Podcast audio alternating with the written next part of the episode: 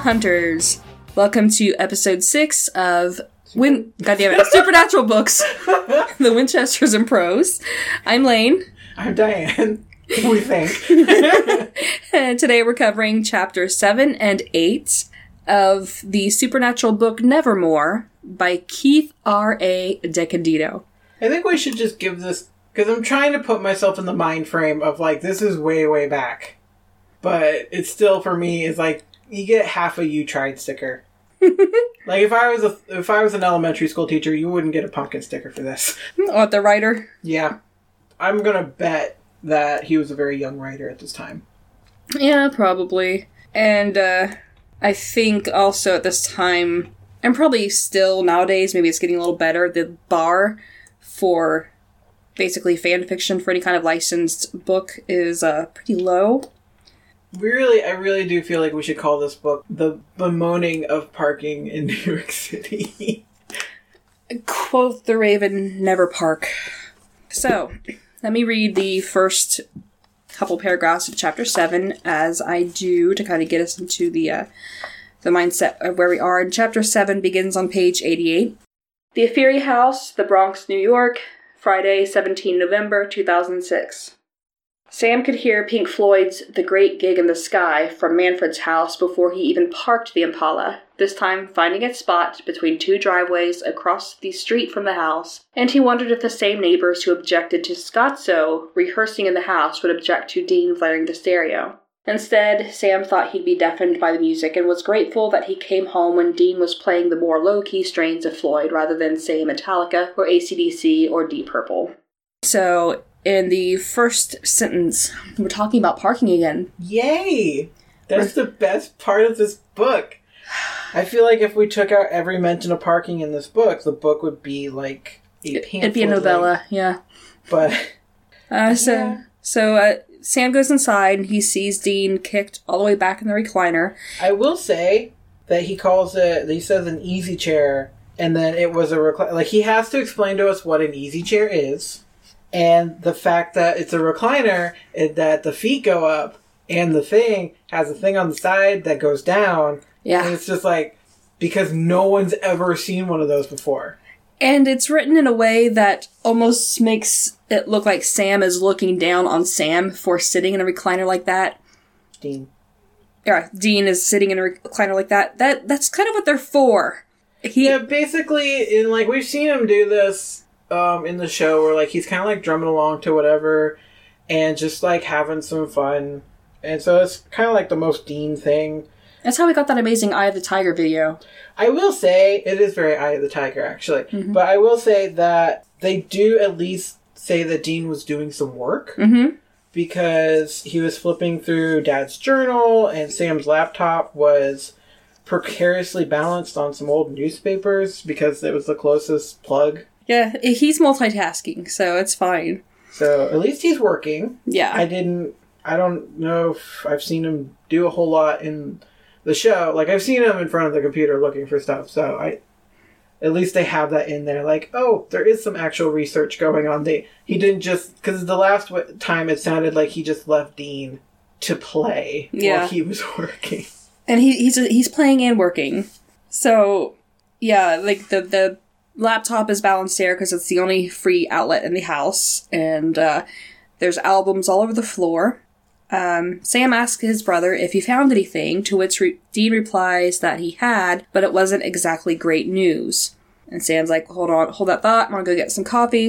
And then they once again talk for a good half a page about A pa- a full Sam page, and coffee. Yeah. and why he doesn't like coffee. But he drinks it anyway. He drinks it anyways, and he likes the more quote unquote froofy drinks. Mm-hmm. And I've never actually seen froofy spelled out, so that was fun. Yeah, Uh, And he, yeah, we get at least a paragraph of him wondering why Manfred has a "Kiss Me, I'm Irish" coffee mug. well, I okay, I did find this one kind of cute, but also kind of stupid, where he said that the beverage tastes like drinking hot sulfur, and that he actually had drunk hot sulfur once by accident Yeah. during a job. And I was going to look up what drinking sulfur would do to a person, Yeah, it's but like that doesn't sound like something you were supposed to do. yeah, But then I was just like, is that going to affect him differently because of stuff we find out later? Yeah, we get like most of a page talking about him getting coffee. He goes back to the living room where Dean is just flipping over Dark Side of the Moon and the song Money begins. And the beginning of that song has always reminded me of the beginning of Are You Being Served? um, so Dean says that he found the ritual in Dad's notebook, but it wasn't where he figured it would be. It was in the back, which is where Dad filed all the fakes and phonies, the rituals that didn't do anything, and the monsters that didn't exist. Dean then asks Sam if he'd ever heard of Percival Samuels, and when Sam says that he hasn't, Dean tells him that Samuels was a spiritualist in the, the late 1800s and early 1900s, and apparently he was quite the nut job, even by the standards of late 19th century con artist spiritualist. Now, I did look up this guy. He does not exist. Mm. And I've noticed a lot that the people that the author is bringing up either don't exist or that's not actually their name. Mm-hmm. So I don't know if, like, he was just pulling it from somewhere. Like, Percival was, like, the one true pure knight of the Round Table. Ooh. Um, and there is current Dr. Samuels who believes that spiritualism is the stagnation of the soul. So I think he's one of those, like, doctor, not MD, but, like, religious theology type. Hmm. Mm-hmm. Interesting. But I did wonder why John would have an entire section in the back of something that he considers fake Yeah. when he kind of like it always seemed like he was more of a I believe just about everything. Or if it wasn't true, then he wasn't even going to waste his time with it. Right. Now, like it could be, but I don't know why he would have such a huge section in the back of the book about that. That's a waste of paper. I did like the part where Sam was talking about he wished he'd had time to kind of digitize the journal and cross index and this and that. And the librarian in me, he's like, that's a really fucking good idea. Yeah, it's smart, and like I feel like that might be something they started doing later on, like when they were in the Men of Letters bunker. Mm-hmm. But I, I did have that. I also had that highlighted. Yeah. So I was like, that's actually a decent idea. Yeah. And I feel like he could like do a little bit of it whenever they hit a hotel or motel room, and I don't know, maybe by the time they get to a motel room, they're just so dog tired they just pass out. So, I, I wouldn't doubt that. but it is a good idea, Sam. So points to you. Plus, I don't think he has like a scanner. I mean, they could take pictures of it. He could type it out. This is like 2005, 2006. That's a lot of extra stuff. One thing I did when I was in grad school was I uh, transcribed some letters from World War II and cross-indexed and created a finding aid for them. So you could say, okay, anytime they mention this, you go to this letter, this letter, this letter. Yeah, but like when you were in grad school, that was during World War II. So. yeah.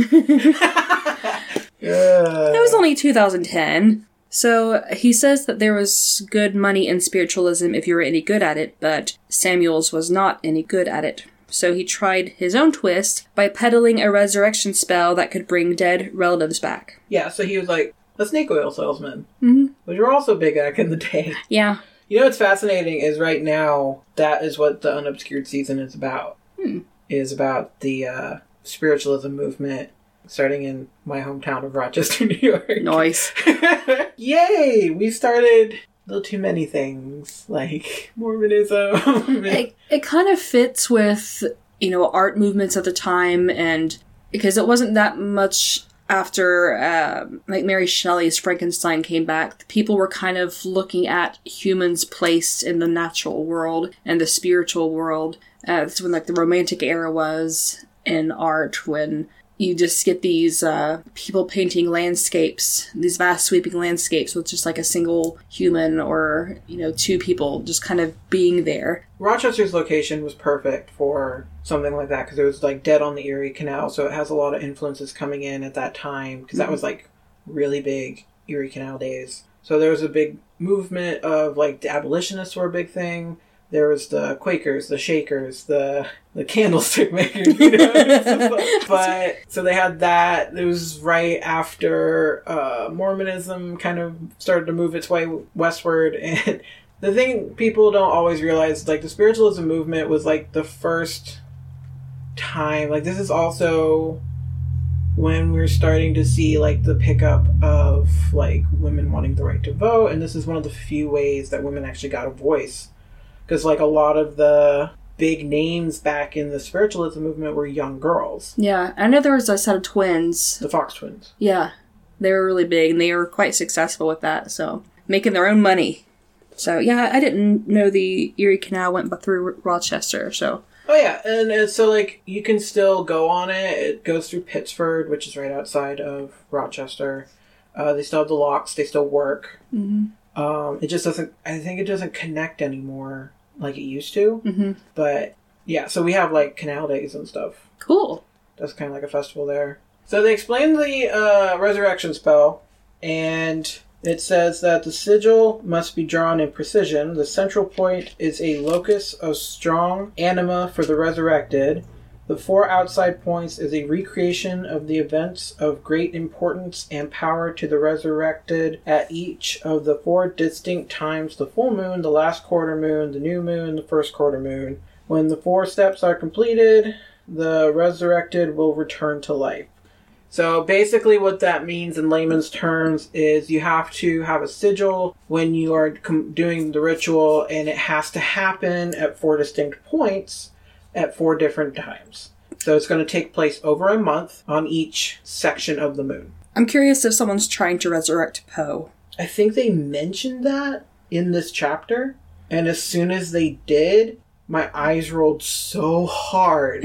I mean, is there even anything to resurrect? Anyway, um, because they haven't even talked about they, th- there's been no insight to the quote unquote villain since the very first chapter. yeah. So Sam, you know, after Sam explained the cell, the spell, he explains that Samuel's sold it to a bunch of people. Nothing happened, of course, and he was arrested. I'm assuming for fraud, and he committed suicide in jail. Sam and Dean argue about Whether or not the spell might actually might work. actually be real, and that uh, Samuel's claimed that he had obtained the ritual from the rituals of the Hindustani peoples of the Far East. Hindustani is a language, not a people. Says Sam. And even if he meant the Hindu religion, it doesn't even remotely track any Hindu ritual because, you know, they're, I guess, pretty well versed in rituals at this point. Mm-hmm. I feel like back then they wouldn't know too much because they seemed surprised a lot in the early seasons of, like, new stuff. Yeah. I don't know if Dad's journal. I feel like Dad's journal was more of a monster book of monsters without the biting. Yeah. and sometimes I wonder if like Dean would have been more well versed in this stuff. I think Sam would have had more of a grasp of the fringe information that Sam might not think would come into play with it, but Sam would make, be able to make that connection. But Dean would be the one who's really well versed in you know the, the boots on the ground, hunting the monsters and whatnot.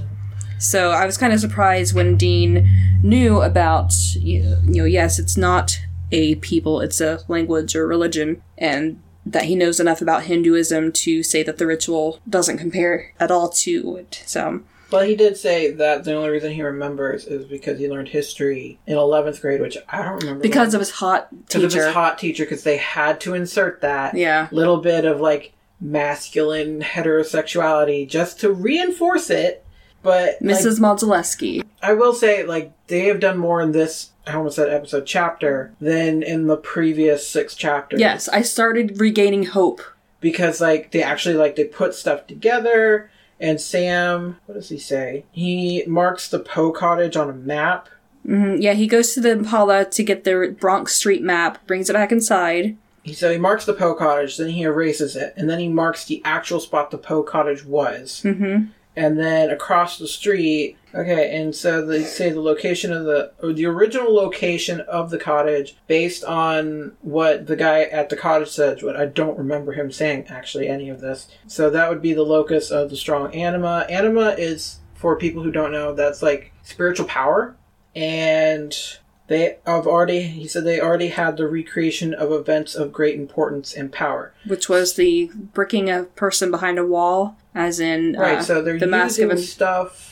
Yeah. from Poe's stories to as a thing of a significance of great importance. And so basically there's been two and so there's two left. Because I think you and I talked about it in a past episode, like where yeah, everyone knows the Cask of Amontillado, but who knows who remembers the murder on the Rue Morgue? Very few people have read that. The only reason they know Rue Morgue is it's a very well known horror term, but it's also a magazine. Well, well, they bring it up in here that yeah, a lot of people would have heard of the Cask of Amontillado, but not many people would even remember that. So they. The author did kind of say, yeah, it's a really obscure Poe story, one that's not really given to kids to read in high school, but So and they've figured out where the next two will be between two locations. They don't know which one. Yeah. Sam says the next Poe inspired murder will be on Monday, either at Fordham Road and Martin Luther King Jr. Boulevard or at Webster Avenue just south of Bedford Park Boulevard. So this sounds like a nice plot set up to get the boys separated. Potentially. Potentially.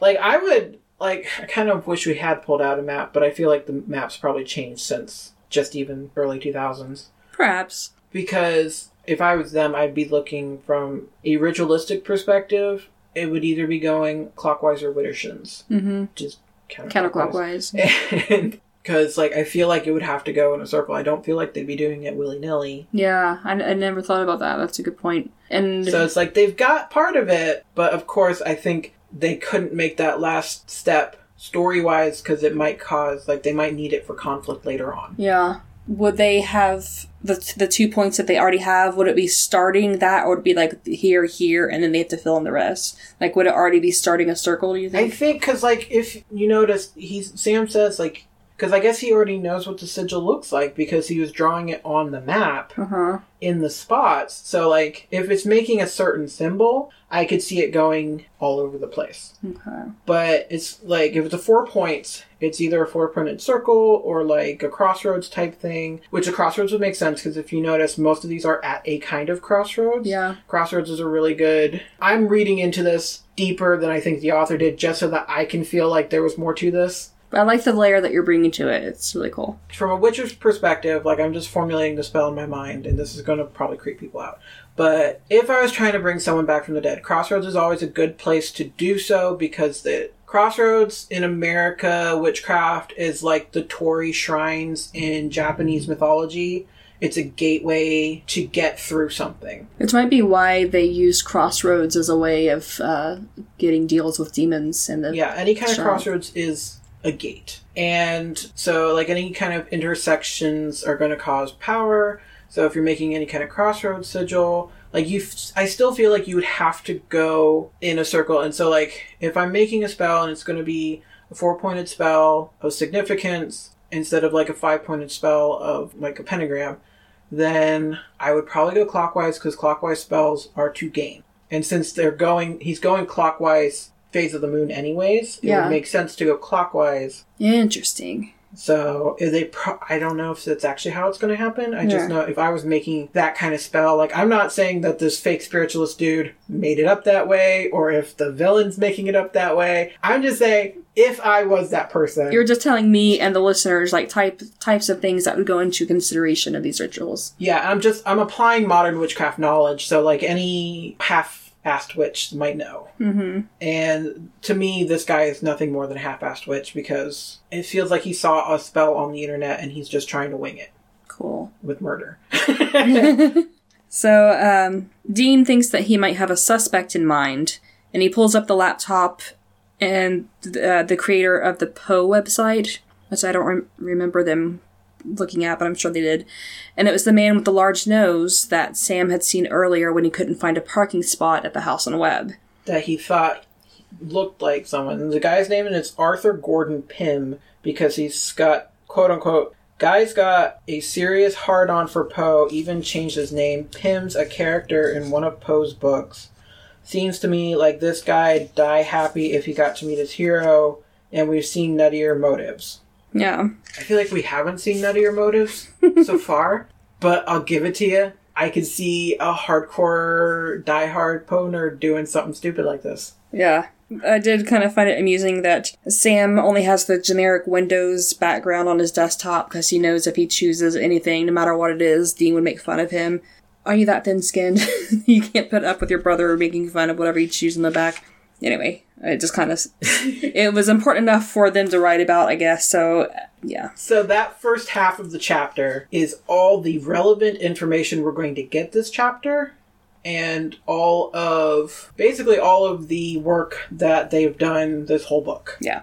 So finally we've got something to grab onto and sink our teeth into. Yeah. And now we're going to shift gears and basically get drunk with Dean. So about that time, um, yeah, Sam recognizes the guy and he tells Dean that he saw him at the the house on Webb, and at that time, Manfred shows up. He's like, damn, ain't listened to Floyd in a pooch's age. Good choice, fellas. Never heard that phrase before. So he invites them to the gig that night, and Dean's like, yeah, I wouldn't miss it. Ugh, Manfred, he says, far out. Or awesome, I guess. Just, just choose a phrase and stick with it. Oh, So Sam Sam says, well, if the spirit is always here after their gigs, maybe we should stay behind and see if it manifests. which makes sense. Yeah. And then Dean says, well, what about, you know, maybe it's something at the gigs? That's following them. Yeah, so that could also make sense. So I would think Dean could go and be happy and Sam would stay home and they'd both be happy, but Sam knows that sending his brother to any kind of a rock concert, he's not going to pay attention to anything, so he's got to go with him to kind of uh, do the job because Dean's not going to do it. And that's the end of chapter seven. Is them planning to both go to Manfred's gig. I have to say, Scottso, I'm going to remind people because I forgot and had to look it up. Scottso is the name of the band. Yeah. It's not the name of a person. Mm-hmm. Because for a while I kept wondering who Manfred was, and I kept forgetting it's like Scottso's the band, Manfred's the person. I just really picture, I feel like Manfred's parents are rolling in their graves about how disappointing their son turned out. He definitely got the house from his parents, Yeah. trashed it. I, I don't know why the fact that he had a Kiss Me I'm, I'm Irish mug required like a full paragraph. But that's okay. Otherwise, chapter 7, good job. It's. I, yeah, we finally got some information. I was, it was something I could at least dig my imagination into Mhm. instead of like, because like last episode, I really did feel like we were almost literally banging our heads against the wall. Yeah, there was a lot of sighs in that episode. a lot of frustration. I will let everyone know, you know, it's not going to be a drinking game, but parking is in every chapter. every chapter. Yeah. And it's it's getting to a point where it's like I I can't even process it in my head anymore. I just skip that paragraph Yeah. cuz it's always a paragraph. At least. So, moving on to chapter 8. All the good things I said about chapter 7 do not apply to chapter 8. This is why we do two chapters in each episode because we need a buffer. the the what was it five and six neither one was a buffer. But seven and eight seven is a good buffer. It, it it's carried its weight. So chapter eight the park and rear Larchmont new york friday 17 november 2006 dean decided that the only way this night could possibly get worse was if he actually stuck red hot pokers into his ears. And that was looking like a viable alternative to listening to one more note played by Scottso in his life, he had heard a lot of live music by a lot of mediocre bands. The low spending necessities of the hunting life meant that three figure arena tickets to see his favorite bands were simply out of the question. Instead, he took his live music where he could find it in dives like the Park and Rear. He'd seen bands in roadhouses, art houses, converted houses, and outhouses. He'd seen blues musicians in Chicago, jazz musicians in New Orleans, and cover bands in Key West. He'd seen college bands play in converted garages and garage bands play in college towns. And in all that time, he had never heard a band as wretchedly awful as Scottso. I don't know why this satisfied me so much. that he was worshipping them so much, and then just to find out that they.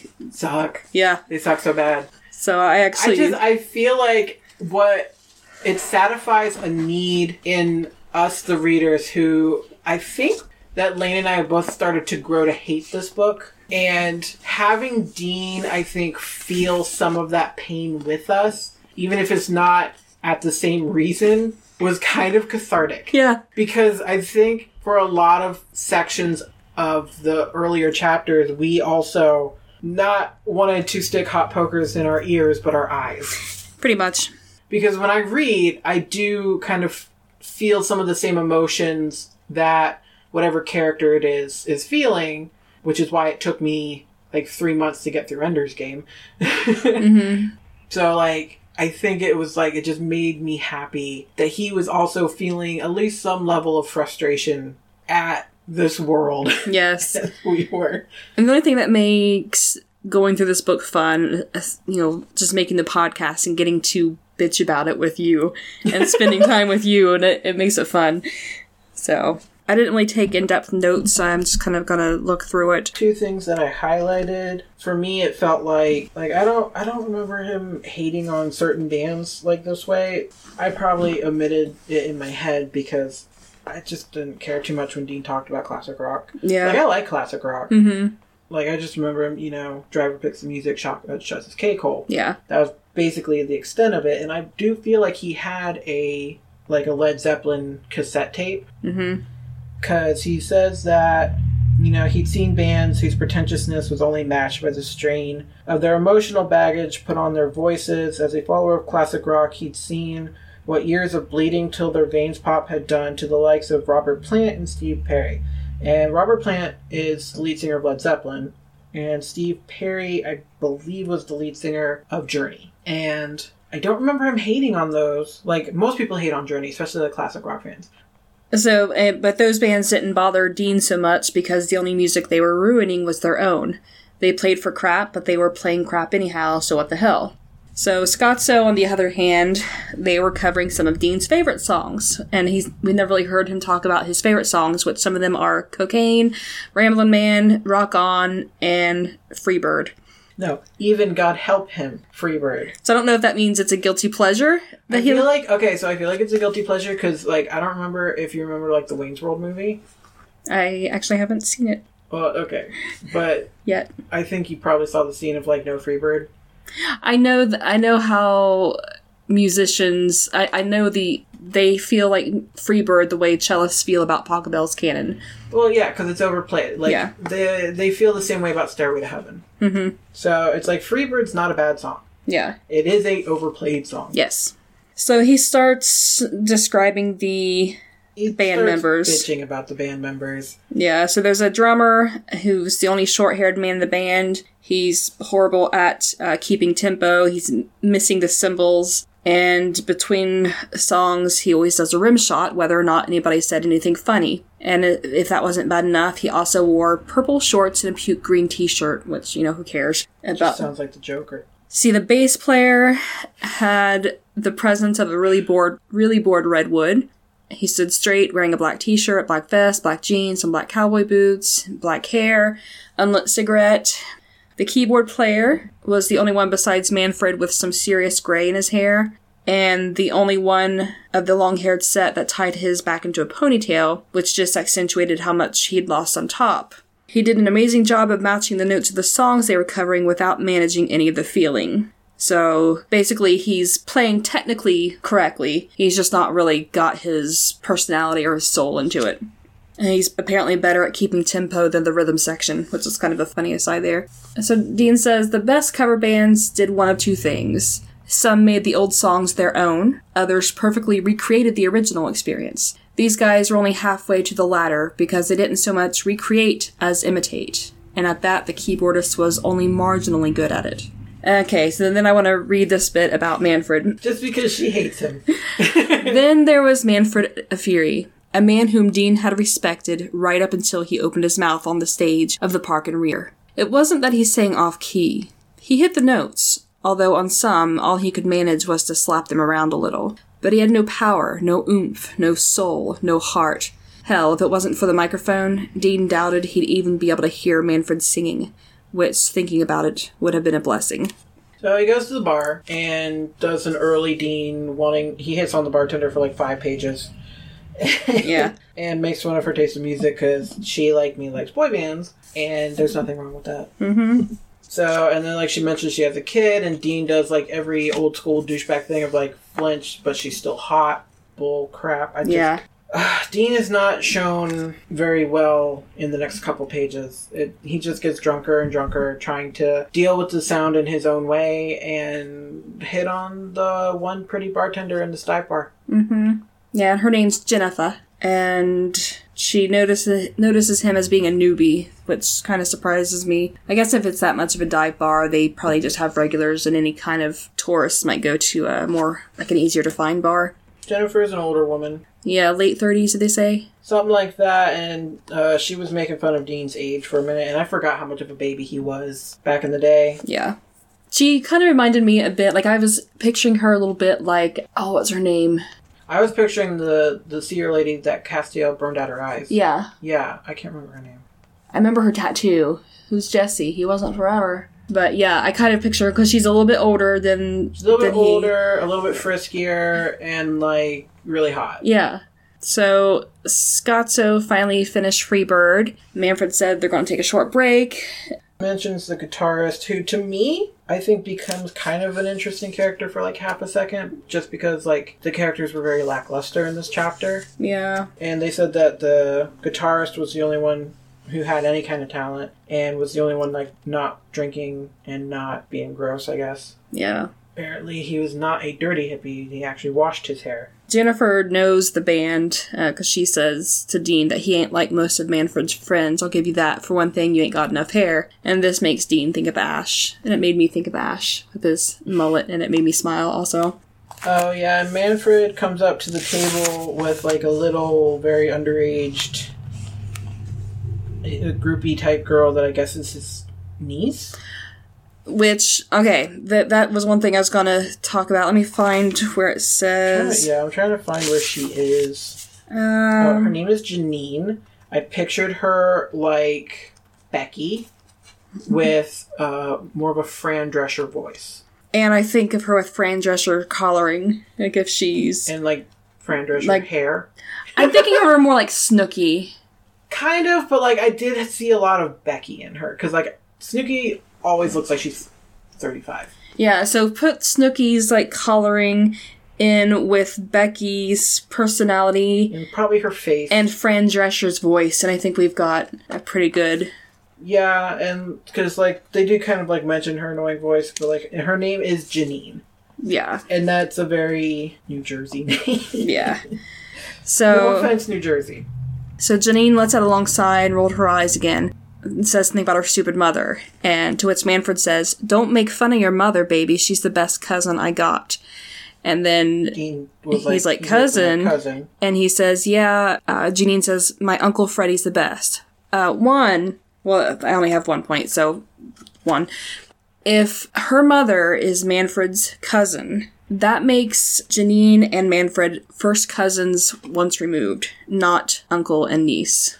But a lot of like, because I do have a lot of cousins who are older than me, like way older, Mm-hmm. and you do see a lot in families that have multi generational cousins like that, where sometimes the younger ones will call them like an uncle or aunt because it makes more sense age wise. Yeah, it still ain't, uh, just because, uh, uh, it's, it's still, saying, it is- technically, it is technically a thing that people do. Like my family, we don't. We just call everyone cousin. But I have seen it like, especially it's more with really little kids. Yeah. I mean, yeah, because people do that with family friends. They're not even related and say, like, this is Uncle Joe or whatever. Yeah, I have a lot of like non-related relatives. Yeah. But, So at first I thought maybe her calling him Uncle Freddie. I just thought that. and then But then later he calls her his niece, and I'm like, no, she's not your niece. Or, or, yeah. like- First cousins once removed. but it's just like, does he know? Really, how are they related? Does he know? they said his mother, her mother is his cousin. I know, but like what I'm saying is like And hell, we don't even know if it's his, if they're first cousins. She might be his second cousin once removed. they're probably like both not the best examples of their family Yeah. because like she's her she is checking in on her daughter, but the fact that her daughter's there in the first place. Because I think this girl's like he, Dean says that he leaves let out a relieved sigh since the idea of this young woman who couldn't have been older than Sam, and Sam was in the early seasons twenty two. Mm-hmm. was hugging Manfred for sexual reasons filled him with a slightly queasy feeling. So at least Dean shows that he thinks pedophilia is wrong. Even though it wouldn't be pedophilia if she's 22. yeah, but sometimes with an age difference like that, to me it feels like it. Uh, I mean, sometimes big age differences can make you feel a little awkward, but it's still if they're above eighteen, both I of them, that's fine. also like the reason that Dean thinks that is because like it's this cute girl with this gross older guy, mm-hmm. and I think Well, like an older guy that he no longer respects, like he did before. Yeah, well, I personally don't feel like Manfred was deserving of any kind of respect. And later on, when they get back to the house, he really doesn't deserve any respect. Yeah, he's very much a, a washout He's- I don't understand why Ash is friends with him. or wash up, wash out. It's washout. Okay, I yeah, think it's washout and burnout. It's the same. burnout. That's what I was thinking yeah, of. he's definitely a burnout. Yeah, but at least Ash has his brain going for him. Yeah, I don't think, Manfred really has anything going for him other than that he owns his own house and I think the only Bronx. reason that Ash is friends with him is like Ash is the kind of person who doesn't judge other people. yeah, he really is. Oh, he's such a gem. Why did they get rid of him? Like he just accepted people for who they were at face value and just kind of said it like it was. yeah. and they really should have had more of him. Yeah, god damn it, creators of Supernatural. Uh, not God rest his soul, because we do know what's going on in season 15. I don't, I haven't watched it yet. yeah, but you saw the season ending. Yeah, but. Alright, so. Look, we all know God's a tool. Yeah. this has been apparent for many seasons. Uh, so Dean's saying, or Sam says, by the way, Dean, I think I was thinking that tonight, after we deal with Manfred's spirit, we go check the house on Webb. Uh, partly because the parking would be better. Uh, so they're talking about a bet they had about whether or not the NYPD would find everything. Um, not really a whole lot. Talking about the zoo, university lawyers. Those were Fordham University students who died, and that means the college is in full cover your ass mode. There's a little bit of a flare up with Sam regarding their dad because Dean is still saying he's still trying to lob the possibility that, you know, they don't know for sure 100% that the ritual is fake. They just, as far as they know, it's only been used a couple of times and it just ha- didn't happen to work those times. And um, he's like, Do we know the ritual is fake? And he challenges Dean, you know, it's because dad said so, right? Except what if he was wrong? I mean, he was the one telling us that vampires weren't real, but then in Manning Bingo vampires. So Yeah, he's and Dean said that Dad didn't think vampires weren't real. He just thought they were extinct. extinct. Yeah. And the point is that dad didn't know everything. Right. Like Sam is pushing reasonable points Mm-hmm. because, like, you know, I think he's a little more open minded of stuff that happens in this world because he's very much of the opinion of like it doesn't. Everything could be happening. Yeah. He's one of those like if one thing's true, all of it's true Mm-hmm. until proven not true. Because like he even says that the Samuels guy, he didn't. He only tried the the spell a couple of times. Like so, how did how did they know it doesn't work? Well, he's saying that it isn't Dean the one arguing for like maybe it does work, and S- No, it's the opposite. Uh, Dean is pushing back and kind of like shutting down because because you know it does show Oh. like the whole him sticking to what his dad's saying yeah, and Sam pushing back on a lot of like what his dad says. So Yeah. they're still doing that even though John is now gone. hmm I see where I misread that now. I mean, we know the ritual's fake. Okay, so I kind Right. of flashed with that. So yeah, Sammy's the one who's saying that we don't know that 100% for sure just because dad said And that. like you know, Sam is being much more open minded in this point than Dean. But like if we watched it, Sam would probably come across as being kind of like a whiny jerk, Mm-hmm. just because like that is kind of how he used to argue back then. And like they do talk about how Dean does mention how Sam uses different faces arguing with him and arguing with their dad because like That's angry face and kind of Yeah, scary. the dad when he argued with his dad it was always angry and it's more imploring i think was the word that they used with dean. Mm-hmm. Because it's more of like i'm nudging you so that you can think about it but i still respect you. Mm-hmm. And i think with the dad it was always like just i'm fighting Yeah. What was that one episode where they were, tr- I think, telling a story to Bobby, and they were each telling their side, and then they how they viewed Oh, the yeah. other, and it's like blah blah blah blah blah blah blah blah blah blah blah blah. yeah Yeah. Anyway. Also, I remember the vampire episode with the dad very clearly because Sam did the dumbass thing they always do in shows that's going to get you knocked on your ass, where he was fighting with his dad, chest out, arms back, and Uh-huh. it's like face open, Yeah. ready for punching. So, Uh. and Dean makes fun of his gin and tonic, which like Dean is drinking beer, Sam is drinking hard liquor. he called he called gin and tonic a fruity drink. Yeah, he's like, "What is this masterpiece theater?" I've never ever had a gin and tonic, and I want to try it. Uh, There's a lot of drinks that you always hear about, like martinis. I've never had it. I like a martini, Mhm. but I like a dirty martini because I need that kind of like the olive brine to, I guess, mellow it out. But gin and tonic does not sound good. I've had an old fashioned. I did not like it, and it knocked me on my ass. Mm-hmm. I almost feel like the next time we do a commentary episode, we should like try to mix up something and drink along with it. Oh lord, I think And you can sleep here that night the too. next season we should just drink. I think is is going to be how we get through it. What season fifteen or the next season here in the? Yes. Okay, um, the next book. gotcha. Yeah, like he goes back and talks to the what's her face Jennifer Jennifer. and she says that you know she's a real soccer mom and you know of course dean is acting like guys would back in the day and be like Ew. but but she's still in his head he's like well but she's still hot and the guys their break is over, and Janine is like flirting with Dean. Janine is the younger one that's cousins with Manfred because I know there's two J's. There's Jennifer and Janine, and Dean decide th- the last line for me embodies the whole chapter. Is Dean decided there wasn't enough beer in the world.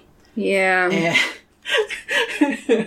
you know, like we're joking about drinking through this book, and it's just like I don't think there's enough alcohol to make this a good book. Though you know, it started out strong in the last chapter. Yeah, so th- there's there's potential So- there. It just it gave me some hope that maybe it just like maybe he's not good at starting books. Like it was just rough. And so, like, I was like, yes, finally, something! And then that was only half a chapter, and then another chapter and a half is just crap. It's just crap. It was just enough to kind of tease us along by the nose hairs a little further. Yeah, it was just enough. And then we're introduced to two characters who we'll probably never see again.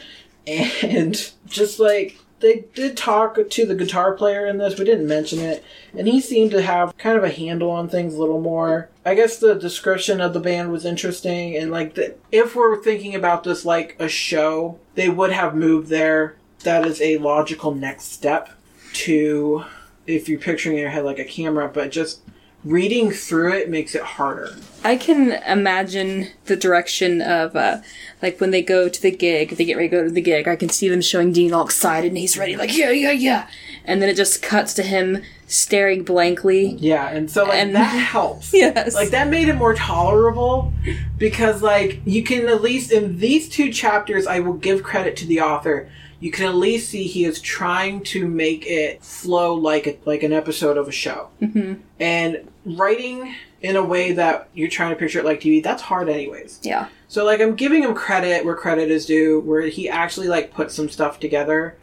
This is a long book that's supposed to be like an hour long show. Yeah. So it's dragging. yeah. And like he's just he's filling it with stuff you don't need to make it last longer so that it like can justify being a book. And that is often where a novelization or a, a a novel with licensed characters can shine because they can get into the characters' heads, but it's got to be done in a way that doesn't feel like filler. This one and it just feels very simplistic. Like I don't know if like maybe he just doesn't like the show or maybe I think like, he, I think he does like the show though, because the remember I the remember the, the acknowledgments at the beginning. That's true. I've kind of forgotten about those. But this book is so long. I do think he is trying his best. Like, I don't think any author goes into it purposely making things bad. And there No. is a lot of limitations with pre established characters. Right. And so we'll see some of the hiccups of that continuity wise in the next episode. Um, Chapter. no, like in our next episode. Oh, And so, like, you can see, especially I think at the beginning, and like, I'm going to give this, the author, a lot more credit than we have been because we are judging this from a 2019 standpoint. The show itself, in when it started, was rough. It was good. It still holds up for me, but it was rough. And there were, like, good episode, bad episode, good episode, bad episode. Yep. And so for me, it, like, it is kind of following good chapter, bad chapter.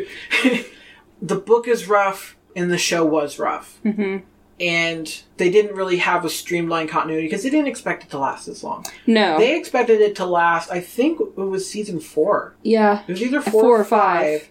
And that they were like, this is wherever Swan Song was, which is I think the end of season four, that was supposed to be the final episode. Yeah. They hadn't really planned past that because a show like Supernatural wasn't expected to be popular. And especially in the early days, people don't remember this because they don't, a lot of these, especially like younger fans, they don't remember watching it on TV. When the show started, it was one of the first shows like that was actually CW show because, you know, it was WB, then UPN, then CW. But also, they changed in like, especially towards the middle seasons too, they kept changing the, the time Mm-hmm. it moved from like a Friday night show to a Thursday night show to a Wednesday night show Mm. because they were trying to like adjust the ratings on it Yeah. because it didn't do great. And Like, it didn't quite have that cult following. And you can't plan for that. You can't say, I'm going to make this show that's going to be a cult favorite. It just has to happen organically. It has to have the right chemistry, Yeah. the right balance of writing and character actors, and, you know, the bad stuff still being tolerable because of X, Y, and Z. and they were very lucky because they were the early 2000s was a good time to start a show Yeah. because if you notice, a lot of the shows that became big shows, like Criminal Minds, started in 2005. Yeah. Those shows were they they were given enough room. So like, if you're stuck on a Wednesday night and no one's watching you, that's when Supernatural did start saying like. Fuck it, I'm just going to do whatever. We're just going to add some crazy stuff that we like to the show. Mm-hmm. And that's really kind of like where things started to get popular. 'Cause it was something different. It, it kind of filled a, a Buffy void, didn't it? Buffy was actually, I think, still running. Mhm. It was towards it was towards the end of Buffy. Angel, yeah, it definitely was because Angel and Supernatural started the same year, or no, I think Angel ended when Supernatural started. So it did fill a void of that. I'm trying to remember. I think Charmed had already been long so gone. Buffy might have been over because Buffy started in like 98, 99, and it ran for eight seasons. I can't remember who ended first. It was either Angel or Buffy that ended first. I think it was Buffy ended a season before Angel did. Angel had five seasons. Like so there was kind of like a turnover void and like me especially and I think a lot of earlier fans, a lot of us kind of started watching because Jared was on Gilmore Girls. yeah. And, And his character was named Dean, wasn't Right. it? His, so we followed Dean too, and so like because I remember I, my brother and I started watching it, and I it was to fill a void because I remember yeah Angel ended that year, and so like there really wasn't a whole lot of supernatural stuff. Angel and Buffy have a cult following now, but they also had a hard time Yeah. and were moved shuffled around and stuff. And I think that's why we lost characters such as Ash and some of the others because it didn't quite have the cult following. Like they didn't know that he would be a fan favorite, so that's why they're okay with having this character being written out so early on in Yeah. in the show. And then later on, they're like, "Oh shit, man, people loved him." And we did get him an episode, and that was good. Yeah. I enjoyed that episode. I can't remember. Was it Monster of the Week who interviewed him? The actor who plays him, and He was in the Hollywood show, the second Supernatural parody. I know I It took me forever to recognize him. and he he does his own paranormal hunts i think in real life so i think it's kind of it's kind of cool Uh, the Supernatural Twitter, because I was checking our Twitter, I think yesterday or something. They had put Richard Spike Jr. in charge of the Twitter for the day, oh god and so that was entertaining. i love him by the way And like, I can I can get behind a Sabriel type yeah ship. and the the episodes that he directs they're wonderful he mm-hmm. he does a great job directing so Should we address what's been going on in the supernatural community as of late? Because since we last recorded, there's been two, one good thing and one not, not so good yeah thing. i know the not so good thing i don't know the good thing Well, the good thing is Jensen's album just came out, yes and that was very good.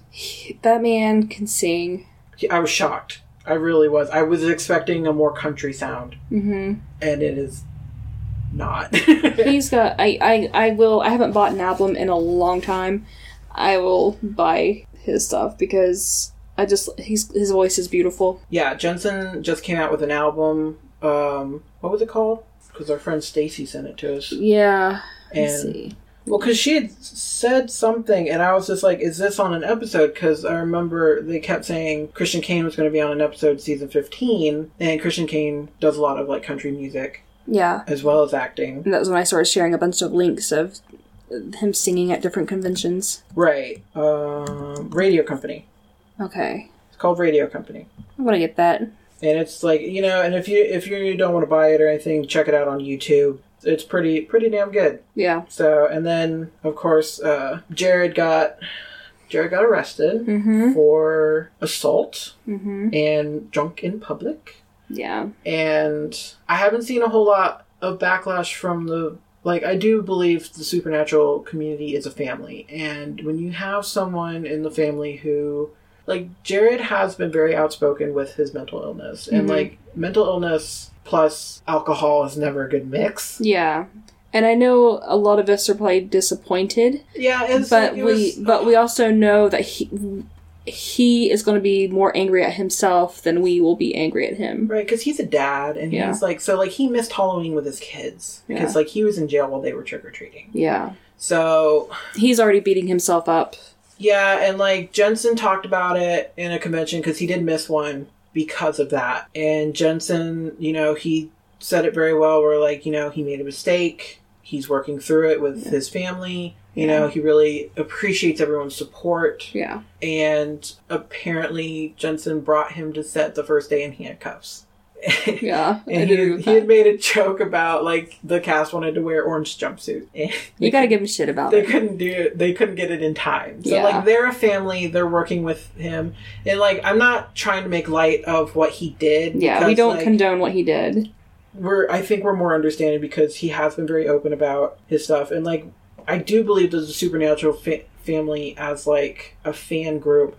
We aren't the kind of fan group that burns someone's career for one mistake. Yeah. I, I think most of us we've been with them so long. I think we will we would refuse. So we do stand by Jared and his family, and we hope that he learns from this hmm and cause and realizes like maybe if he has an addiction problem to get help. Yeah. He knows he knows to seek help. He knows he's got a good network of people. His the people like me from his Always Keep Fighting campaign who were touched by that. We we will stand behind him one hundred percent Yeah. and it's just you know unfortunately when you're in the public eye your rough patches are out for everyone Yeah. to see fuck tmz Yeah. for showing up and like videoing that stuff Lee, just god I worry about the impact it's going to have on his own mental health. He's right. going, like I said, he's he's. going through it I feel that he will beat himself up about this for a long time to come, and much more so than any of his fans ever will. yeah and like i think anyone with a mental illness knows like you're going to be your own harshest critic Yeah. part of it is like he he's accepted responsibility for it and as a person with a mental illness that's what you have to do Mm-hmm. if you fuck up yeah you have this excuse of well i'm crazy but you still have to deal with the consequences of that Yeah. but yeah so we're being very supportive jared is you know he's going through a rough time anyways this is the end of a big chunk of his life Yeah. he's not going to be with jensen very much anymore and like that's his family Yeah. um, and I kind of consider that being a factor in. I think he's scared to move on to his next project because, like, you know, when you're in a situation like Supernatural where you can kind of act out and be weird and all that kind of stuff, that's one thing. You know, it is also a CW show, so like he does, they do know him well enough. I was worried that this might affect his chances mm-hmm. in that in the new show, but you know they haven't really said anything about it. CW seems to be kind of supportive. Wasn't he? He's the new Walker Texas Yeah. Ranger. Yeah. Yeah. So So I was worried about that, but he is in a time of turbulent change in his life, and I can see how things could happen that would make it hard for him. And you know, we don't know the situation of how, what everything that went down, so it is not my place to judge. I am glad that he has another project lined up after Supernatural. He needs it. Uh, yes, for in my opinion, Jensen is the better actor of the two. Um, not saying Jared is is bad, but uh, I I am glad that he he has something lined up because I was worried that these boys would have been kind of typecast. When you're in a certain role for so long, it can be hard to find something afterward. So we'll see what happens. We know Jensen is doing singing. Has he been cast in anything that we know of? Not that I know. of. I think he might be taking a break. You know, him and his wife run that or are in charge of that brewery in Austin. Uh huh. I know he does a good bit of voice acting. Yeah, and So- there was like mentions of him being in some kind of like superhero show, Mm-hmm. but I don't. A lot of that is fan rumor and fan art. But They'll be fine. yeah, so we'll just like we'll draw this up. We just wanted to address it. We you know we we are aware of what's going on in the community right now. Um, that's just our take as older fans, and you know you just gotta be more understanding towards people. And luckily, I haven't seen a whole lot of backlash from the fans Yeah. I think it. a lot of them kind of feel the way we do. Like it's like, oh, Jared, why'd you do that? Sorry, I got a little heavy there at the end, but Yeah, we just, you know, address certain issues and then we're going to do chapters 9 and 10 in the next episode, uh, I believe. yes, we just did 7 and 8. seven, eight. Yes, nine and ten do, do come next. Um, so let's look forward to that and hope that something happens. Yeah, We're getting towards the middle. Like my my Kindle says we still have like 3 hours left of the book. so fun. just buckle in, kids. We're in for a ride. I'm not sure if it's gonna be a bumper car ride or like a pace. Anyway, um, we'll just we'll just leave that. Until next time, see you at the roadhouse. It's still not working. It's, me. it, No, it's terrible. I love it.